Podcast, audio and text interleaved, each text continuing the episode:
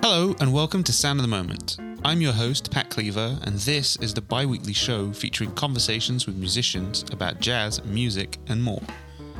Come back every second Monday to hear new episodes and subscribe in iTunes or add the show to your RSS feed in order to automatically download the new episodes as soon as they get released. For more information, detailed show notes and links, you can visit soundofthemoment.com. And if you like what you hear and you feel like supporting the show, please give us a favourable review or rating in iTunes. This should boost the visibility of the show and help other listeners to find it. You can follow me on Twitter at Pat Cleaver, and you can also look for the Sound of the Moment page on Facebook. This is episode number 8 for 29th of January 2018. Today's guest is the American trumpet player Alison Phillips. She leads a trio that features bassist Alessandro Fongaro and drummer Robin van Rijn. Their self-titled debut EP was released on Alison's own label, Fleaboy Records. So let's hear a track from that now. This one is called Wheel.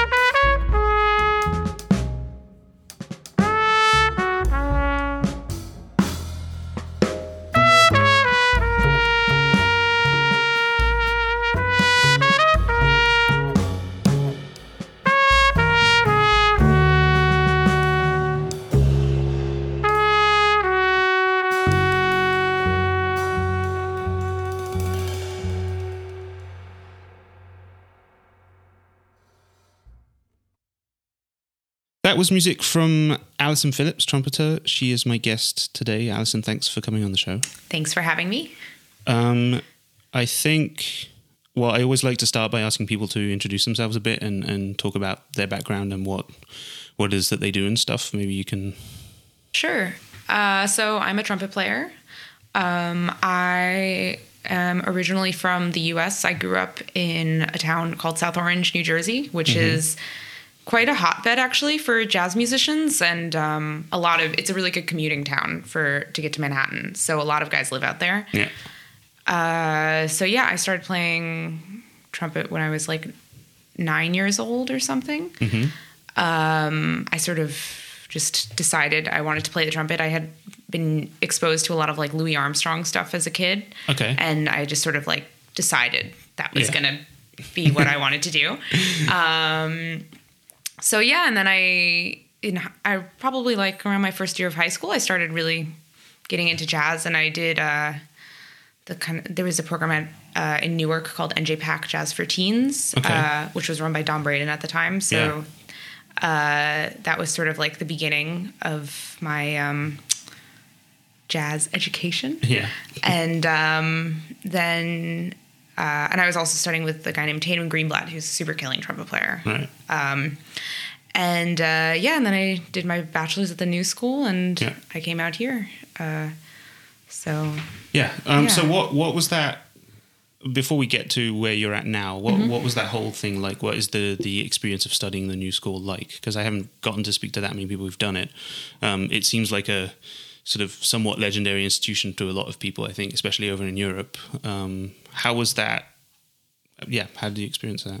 The New School is awesome. Yeah, it's super diverse, both I think musically and in terms of different like people coming from all over the place. The New School has a really high international student population, which you don't find so much at I think a lot of the U.S. conservatories. I mean, I guess Berkeley, but it's also really cool because you're connected to all these other colleges. So you have Parsons, which is like a really famous art school. So you get to meet a lot of really cool visual art people and fashion people and stuff like that.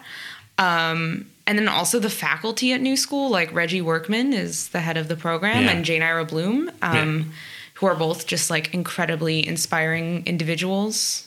And they really give you room to kind of develop on your own and do what you want to do. There is a core curriculum there, of course, but it's not nearly as like, you have to, play Coltrane changes over all of these things. Like, I don't know. I get the feeling that compared to a lot of the other New York conservatories, you can kind of stretch out and grow. And I think it really affects the alumni that come out of there. Yeah. I always heard that the like Manhattan school experience, especially for people coming from Europe who are not used to that kind of discipline, is just bashing you over the head with constant assignments and constant. I don't know. I never went there. So, I didn't do their pre-college program either, but I mean, of course, tradition is very important, but it's also, especially I think once you get to the college level, it's important to... Also, I was able to study with the great Laurie Frink my first couple years at New School because they have this really awesome program where you can study with whoever you want. Yeah. If you have to like test out a proficiency first, but she was like a super important person for my development. And then later, I my primary teacher was Ingrid Jensen, she's like total guru, like amazing lady. Yeah, those are two kind of really important figures, I think, in the. Yeah. For the whole like New York trumpet scene. Totally. Cool. And then what? So why you came and studied a master's in Amsterdam? What made you decide to do that? Was it was pretty random. Yeah. Well, so my last couple of years, I was taking lessons with Ingrid, and I was taking lessons with a guy named Chris Jowettis, who is like probably one of the greatest lead trumpet players on the scene. He always has like a Broadway gig, or he's like the first call. Yeah. Okay. And he's on the faculty at Juilliard, and he wanted me to go to Juilliard to do my master's. And Ingrid was like, I spent a lot of time in Europe when I was your age, and it was really amazing for my like creative development. And I'm friends with this guy named Ruud Bruls, who teaches in Amsterdam. You should apply there. So I came in fourth at Juilliard, and they took 3, and I got in here. So that's sort of the It was quite random. It wasn't much thought.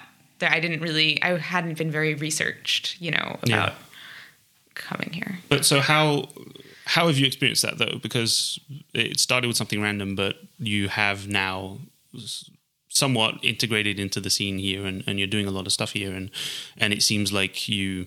Clearly, there's no regrets, right? So how do you experience the differences, and how do you feel like Amsterdam is? I mean, it was, I think, really great for me to come here because I knew no one. Like, I really had, like, it wasn't like I had one friend that I could stay with for a couple weeks while I looked for an apartment. Like, if I hadn't gotten student housing immediately, I would have been completely screwed. Yeah. That's a common experience. Yeah, it totally is. But also, like, I had no professional connections here either. Yeah. So I really had to, like, get here and go to sessions. And my first year, I went to jam session, like, almost every night. I was really... And played at those jam sessions. Yeah. Whereas in New York, it was always like I was from the area. I didn't really have to start from scratch so much. Not to say that I was the most busy trumpet player in New York at all. Yeah. But... Things were just sort of appearing in front of me, whereas here it was like I really had to hustle. Yeah. Also, I couldn't rely on the sideman card, so it was really amazing. Like in terms of starting my own projects and writing my own music, I wrote way more music in the past 3 years I've lived here than like all of the years I lived in New York or New Jersey combined. Yeah. Cool. And so, speaking of being a leader, you... so we just heard music from your trio, from a self-titled EP, the Alison Phillips Trio, which is trumpet, bass, drums. Well, first of all, I've asked this question to quite a few people, I think, because I encounter a lot of horn players that play without a harmonic instrument. But why that format? What is it about that appeals to you? I really like the timbral quality. Yeah. It's also, you, of course, have a lot more, like, harmonic freedom and flexibility. But I think one of the first albums that, like, really kind of stuck to me when I was in high school and, like, really starting to get into jazz was the Avishai Cohen trio album called The Trumpet Player. Oh, yeah. Okay. Yeah, which he was titled that, to differentiate him with the bass player. And, like, still to this day, that album, that sound is just really, it's really stuck with me. Mm-hmm. So I kind of always wanted to have a trio. Yeah. It wasn't really something, also, I don't really plan these things very well. I had a set, when I got here, Alessandro Fongaro and Robin van Rijn were, like, two of the first guys I met here, really. Mm-hmm. I think... Robin, we met at a jam session at the Pepper, which is kind of hilarious now. And Alessandra, we had ensemble together or something. Okay. But so I just met both of these guys and I was like, wow, these guys sound great. And they're also really fun guys. Mm-hmm. And so we just like had a session and I had brought like one or two of my tunes and it just sort of worked. Yeah. And then I just never really thought about it. It wasn't necessarily like I was writing for trio. It just kind of, that was this, how it happened. Sort of. Yeah. But it seems to me like you compose stuff that's very sort of melodic based. So I think to say that it works has been maybe an obvious statement, but, it seems like an ideal format to me somehow. It leaves a lot of space also. Like you say, the timbral qualities, tone seems like something that's really important in your music, like both the actual trumpet tone and Alessandro's sound is incredible as well, and Robin sounds great. Mm-hmm. What is you speak about how you've been writing a lot more. What does your compositional process actually look like? So you say you didn't write specifically for trio, but then again, I think it's somewhat necessary to write to... Yeah. After the first couple tunes, I then have started writing more for trio. Yeah. I especially with trio, I try to keep the melodic concepts really strong. I have this tune called Wheel, which I think it started with the bass line, actually. Yeah. Mm-hmm. and then, you know, I expanded upon that. It depends really. When I got here, I was just also super inspired, I think, just by like how pretty it is here and how, you know, you bike around in like the north, you know, along with the dike houses and all that stuff. And I think that was just like a lot of compositional inspiration just sort of came from the surroundings of being here. But do you sit at the piano to compose? Yeah. Or, okay. Totally. Even though there's not going to be a piano involved, you... Yeah. Well, luckily I'm not good enough of a piano player to really play. Yeah. I always find that that's somewhat of an advantage. Yeah. Because if you are a good piano player, you end up writing good piano music. But if you're not, you end up writing strange piano music. Yeah. It's... Especially if you're not actually writing for a piano player in the first place, I suppose it's helpful. And so how did you go about recording this? It seems to me like it's a fairly easy thing to set up a recording with a trio like this. What was where do you do it and how, et cetera? Yeah, this one we recorded at the CVA with Lex. The conservatory. Yeah, the conservatory. Yeah, so those that don't know. Yeah, it was at the conservatory in Von Hamster. I had some hours that I needed to use because we get these. So I was like, okay, let's do this. And then, so we did it in separate rooms, which actually probably I wouldn't do again. Okay. I would probably do it all in the same room. Yeah. But I guess in that studio, it works quite well. Yeah. But yeah, and then it was mixed by a friend of mine in New York. Okay. So yeah, it wasn't really complicated. It's quite easy to record trio. Yeah. I think it's hard to get. The more I record, the more I realize like how hard it is to get a really nice trumpet sound. Like a trumpet can sound so bad, like depending on who records it. You know, no matter who the player is. I guess with any instrument, but... Yeah. I mean, can you elaborate on that? How exactly would you say it? What about a trumpet sounds bad? I mean, how... It can just sound like super, like it has like, I don't know, a lot of people put way too many highs, so then it just sounds really like piercing, or if it's like too many lows, it's super like blatty, and then like articulation can get weird, and like the way it blends with... like mixing is so important. It's been a really interesting, the past couple of years I've been recording a lot more, and it's like really interesting to see like what effects. Yeah. And I was going to say, so you released an EP, which it has 4 tracks on it. I mean, now you say you had a few hours in the studio, so maybe that's one of the reasons, but is that the main reason that you chose to record 4 tracks instead of making actual full album? Yeah. I mean, it was like, I think we had 8 hours or something, and you know, with setup and breakdown and everything. Yeah. I really wanted to get 4 really good tracks instead of trying to squeeze like 6 tracks or 7 tracks. I think we had less than 8 hours. It was probably more like 6 hours. Yeah. Yeah. It was just sort of, it seemed like a feasible amount, and to really like get the most out of the session. I've had other sessions where we've tried to like squish, you know, like record like 8 tracks in one day, and that just for me also it's really taxing to play trio as a trumpet player. So it's, if you really try to cram that many tunes in and you're doing, you know, multiple takes of all of them, it's not going to sound good in my experience. But then you still chose to then release it as its own thing of just 4 tracks, and not say, okay, well, I'll wait until I go in the studio again and do more. Or I think those 4 tracks are also tunes I wrote, like, you know, within these past, I think I wrote them like about 2 years ago, all of that stuff. Yeah. And it was stuff that like I had a feeling in the next 6 months or 9 months I would probably want to move on from. Yeah. So I just didn't think it made sense really to wait. Yeah. Okay. Yeah. So you just documented the moment and then, move on. It seemed like a good thing to get out there. Yeah. And so you released this on your own label. Yeah. Fleaboy Records, which is something I like to talk about quite a bit, because I guess to me, maybe the most important topic regarding that is the whole DIY culture that we have nowadays. It seems like there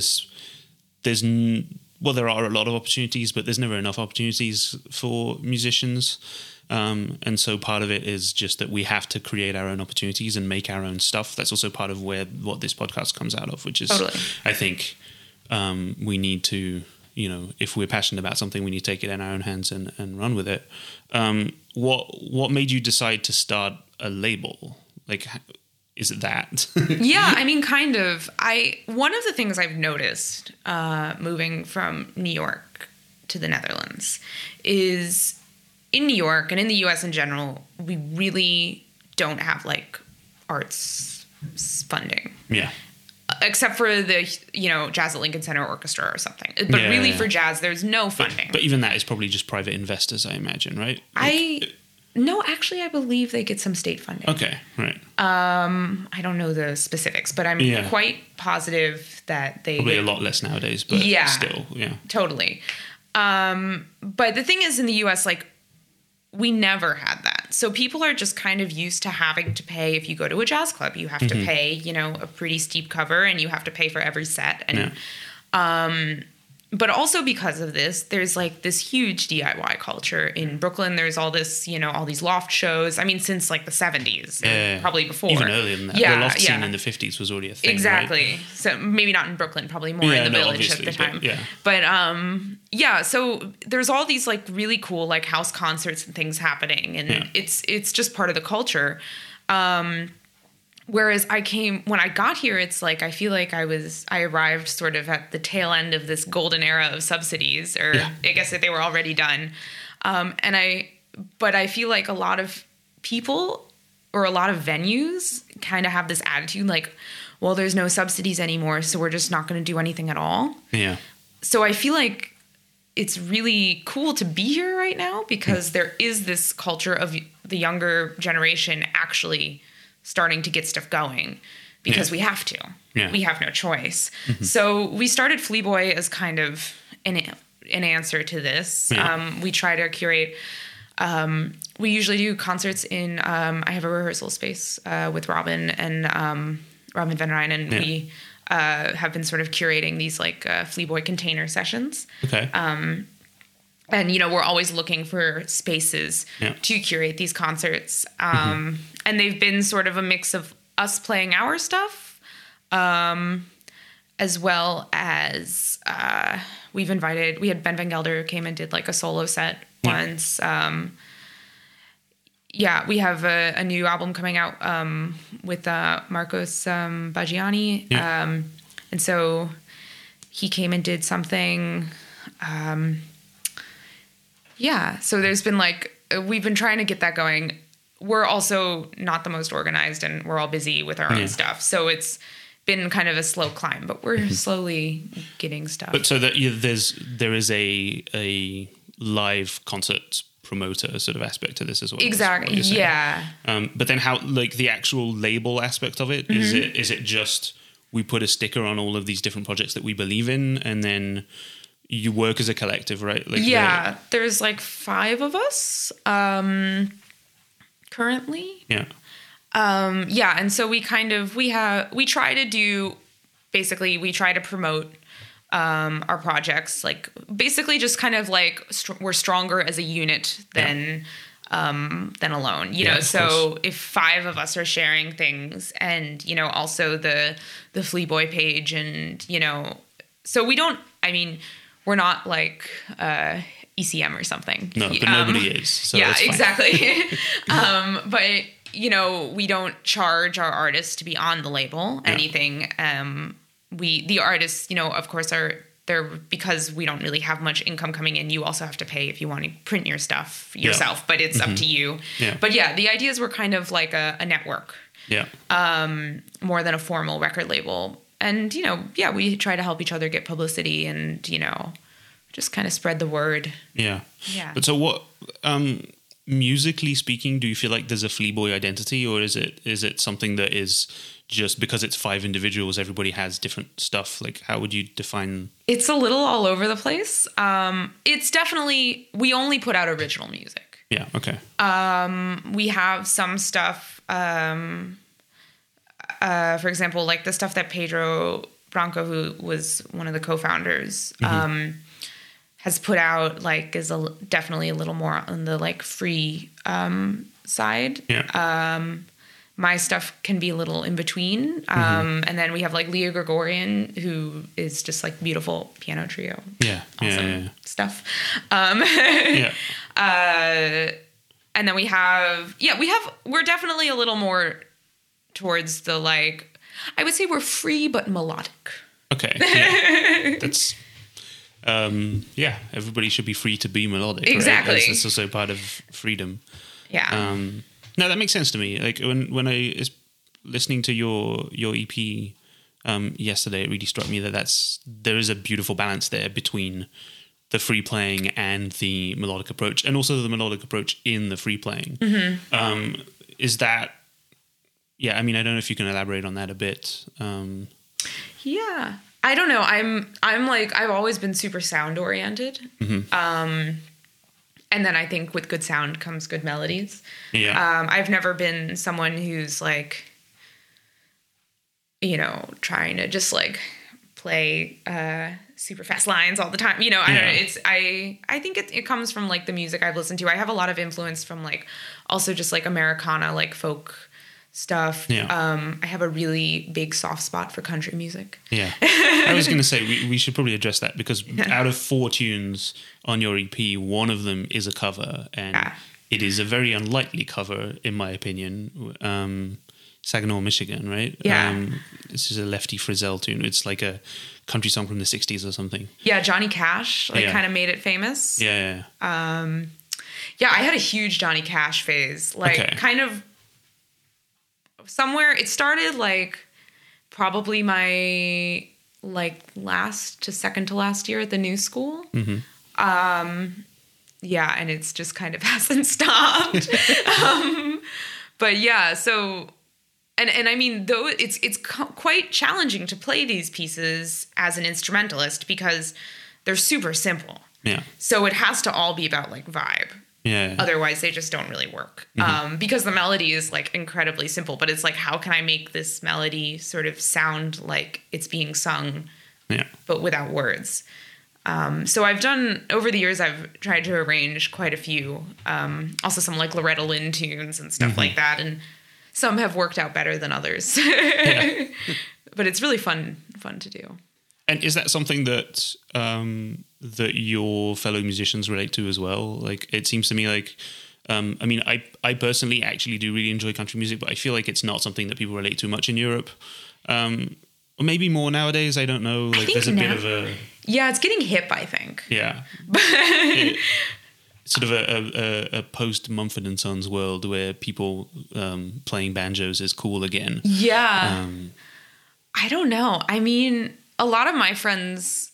from my bachelor's are definitely very into it. Yeah.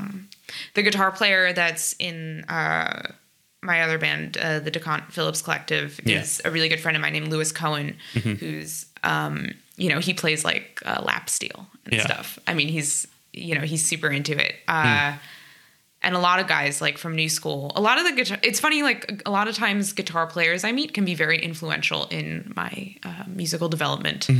And also just like what they listen to, I feel like usually influences me quite a bit as well. Is guitar players specifically like what? Why? I don't know. So my friend Lewis is like he was one of my roommates in New School, and his like taste in music definitely rubbed off on me quite a bit, and then also with Pedro Branco, who I play with quite a bit, is. I think it's because they know, like, all the hip indie bands. Yeah. And, like... It's possible. Typically, if you come at jazz from the place of playing the guitar, there's 2 ways of going about it, right? Either you come from that hip indie thing or, like, the rock thing or whatever, or you're one of those weirdos who fell in a jazz bath when he was a kid. But, exactly. Like, No, not those guitar players. I'm not talking about them.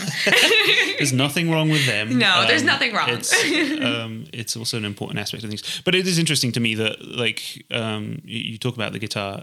We should probably talk about this other project of yours. Yeah. Because I heard a couple of tracks from that as well. And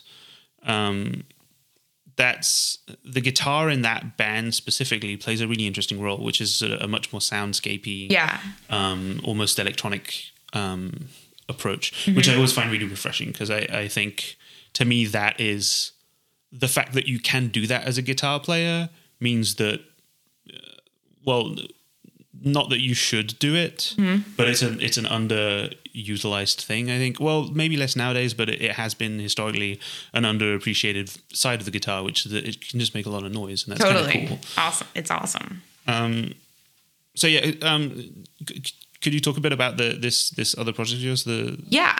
So this other project is we're a bit of a mess because, so I live in Amsterdam most of the time. Mm-hmm. Mike DeCont, the co-leader, is a bass player, and he's from the Toronto area. Okay. So, and he's been kind of in and out of the New York area. Yeah. He actually lives in my old room in Brooklyn. Oh, wow. But yeah, so, and it's like all my best bros, basically. Yeah. And he's a really great composer and bass player as well.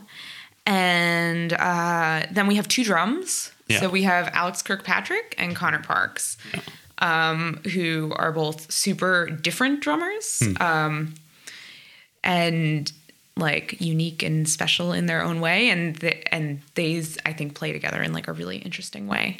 Yeah, that's quite an unusual thing, I think. I mean, there's been a couple of bands recently. I guess Joe Lovano had a band like that for a while, but I think, outside of maybe like the Ornette stuff, it's quite an unusual format. Is it like, what is the reason for that? Is it just that we just like it? Yeah, yeah. I think we had a session once, like maybe 2 years ago. Yeah, 3 years. This band was like formed after I moved. Okay. And it was, I came home at like Christmas time, and we just had a session. And it was kind of like, oh well, we really like Connor, and we also really like Alex, so maybe let's just try to play with them. And I think like my composition style with Mike's composition style we're also kind of different, but also both very melodically centered, and very kind of groove, not groove in like a literal sense, but all this stuff. This record I'm super excited about, because like all the tunes like are super like, he listens like, oh, cool. And I haven't had any records that really, that really do that as well. I guess people can't see, but I'm dancing. Yeah, no, it's not a visual medium, but you can trust us on that. Yeah. So you say that they're two very different drummers. Could you maybe elaborate on that? Like how, in what sense are they different? Like to make two complementary drummers must require something. Yeah, I mean, well, Alex is definitely, I mean, both went to jazz school and both are totally competent jazz drummers. Yeah. Alex definitely does much more of like the kind of indie rock stuff these days. Okay. And a lot more of his own music. Connor is kind of like the guy that everyone calls, no matter the style. And, so they're both, they're just super different. But I think the way they play together, it's, it's not really like you're listening to two drummers. It's not like super loud or anything. It's actually can be quite soft at times. But there's, just really listening to each other and playing together. And yeah, it's also the way it's mixed is quite interesting, because it's that sort of extreme mixing choice that like maybe even harkens back to the Beatles or whatever, when you had like one thing is panned extreme left, the other is panned extreme right. Yeah. Which I suppose is kind of necessary. I think the Ornette records with the double quartet is a similar story. It's quite cool, and it's quite an unusual thing to hear, I think, nowadays. Yeah, Yuen, I can never pronounce his last name, Tremlon? Who is also a good friend of, he mixed my trio record, and he also recorded and is mixing us. Okay. And he's great. He's from New Zealand. Okay. But he lives in New York now. Yeah. But the way we recorded this record was also quite stealthy. I'm quite proud of us. We kind of, actually, I don't even know if I'm allowed to talk about this, but I think it's okay. We'll edit out anything incriminating. Yeah. So Lewis Cohen, the guitar player, works in the equipment office at the New School now. Okay. And so at the New School, there is a new room that was built after I graduated, which is actually now the home of The Stone. Okay. Which is like a really beautiful glass box space in the New School. Yeah, because they had to move, right? Yeah. So The Stone is now in the New School. Yeah. So we kind of checked out that room for the whole day. Okay. And then Yuen works for NYU in their recording department. Mm-hmm. And so we went with a granny cart to NYU and took a bunch of microphones, like really nice microphones. Yeah.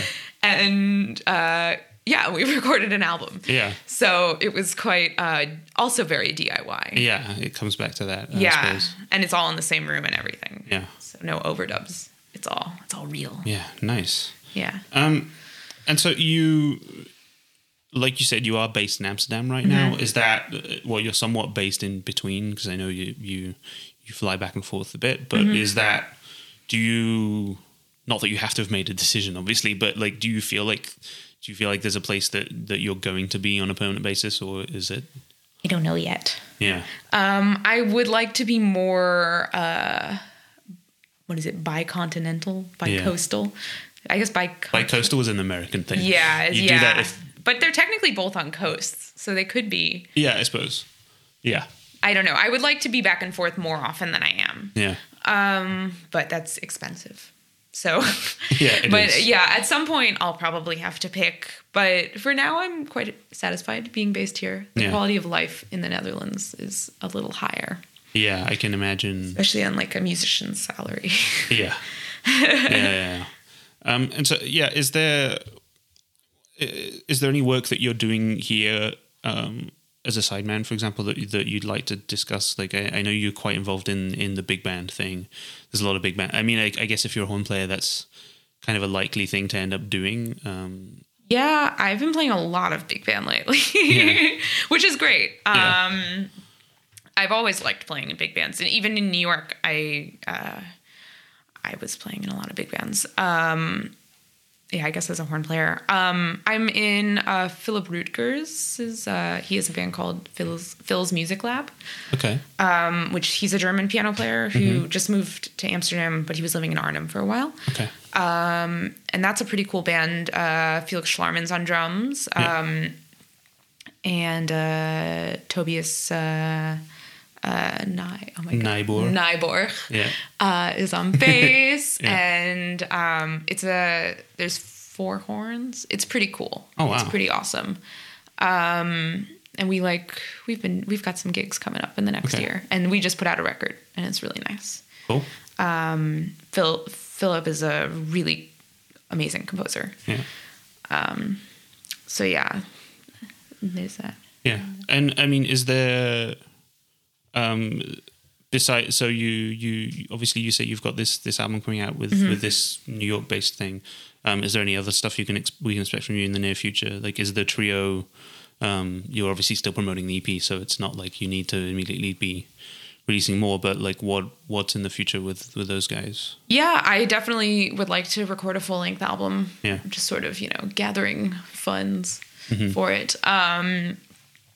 But yeah, we're just trying to play as much as possible. Yeah. We've got some stuff coming up, which is nice. I've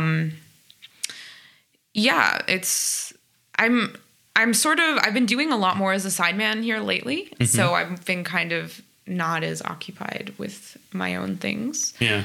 But yeah, definitely I would like to record a full length album at some point in the near future. Cool. Well, I'm sure we'll be in touch about that.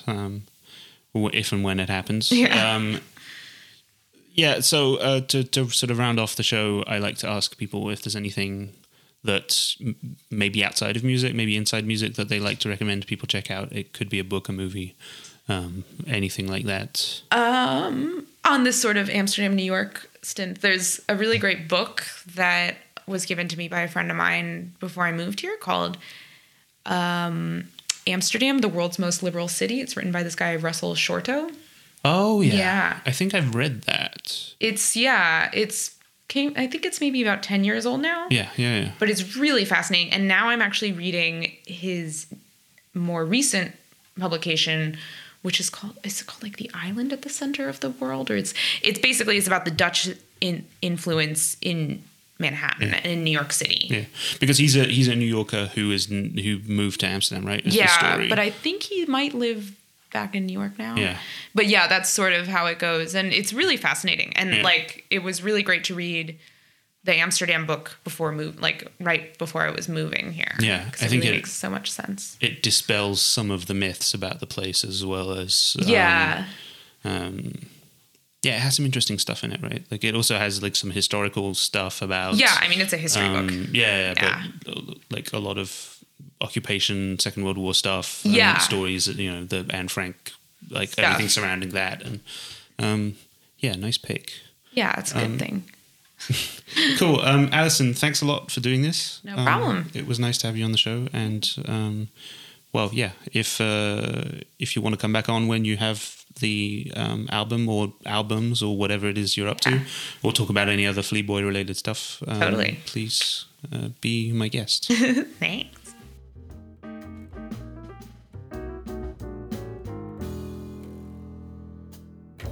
Thanks for listening to my conversation with Alison Phillips. There'll be more music from her and the DeCont Phillips Collective at the end of the show. For those of you that are listening to this around when it comes out and happen to be in the Rotterdam area, Alison's trio will be performing at De Machinist on the 25th of February. That's 2018, so if you're further down in the future when you hear this, I'm afraid you've missed it. Please visit soundandmoment.com to find show notes and links to Alison's website, where you'll find more tour dates and that kind of stuff. And there'll also be a link to the Fleaboy Records page, where you can find all the music that's on their catalogue. You can buy Alison's records and also all of the other albums by the various Fleaboy artists. And there's a lot of good stuff there, so I recommend you go check it out. I'd like to thank my fellow members of K-Trio for providing intro and outro music, as always. If you have any questions or comments, I'd love to hear them, so don't hesitate to reach out to me. You can do that at Pat Cleaver on Twitter or on the Sound of the Moment page on Facebook.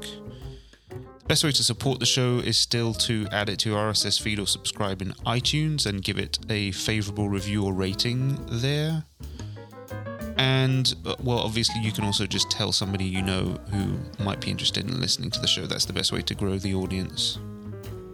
Finally, I'd like to mention that Alison's new project, the DeCont Phillips Collective, have a new record coming out very soon, and you should be able to find it at the Fleaboy Records page. So keep an eye out for that. And I'm excited to give you a sneak preview of a track that will be on that record, that EP. This one is called September Number 1. Thank you so much for listening. I'll be back in 2 weeks with another episode of Sound of the Moment.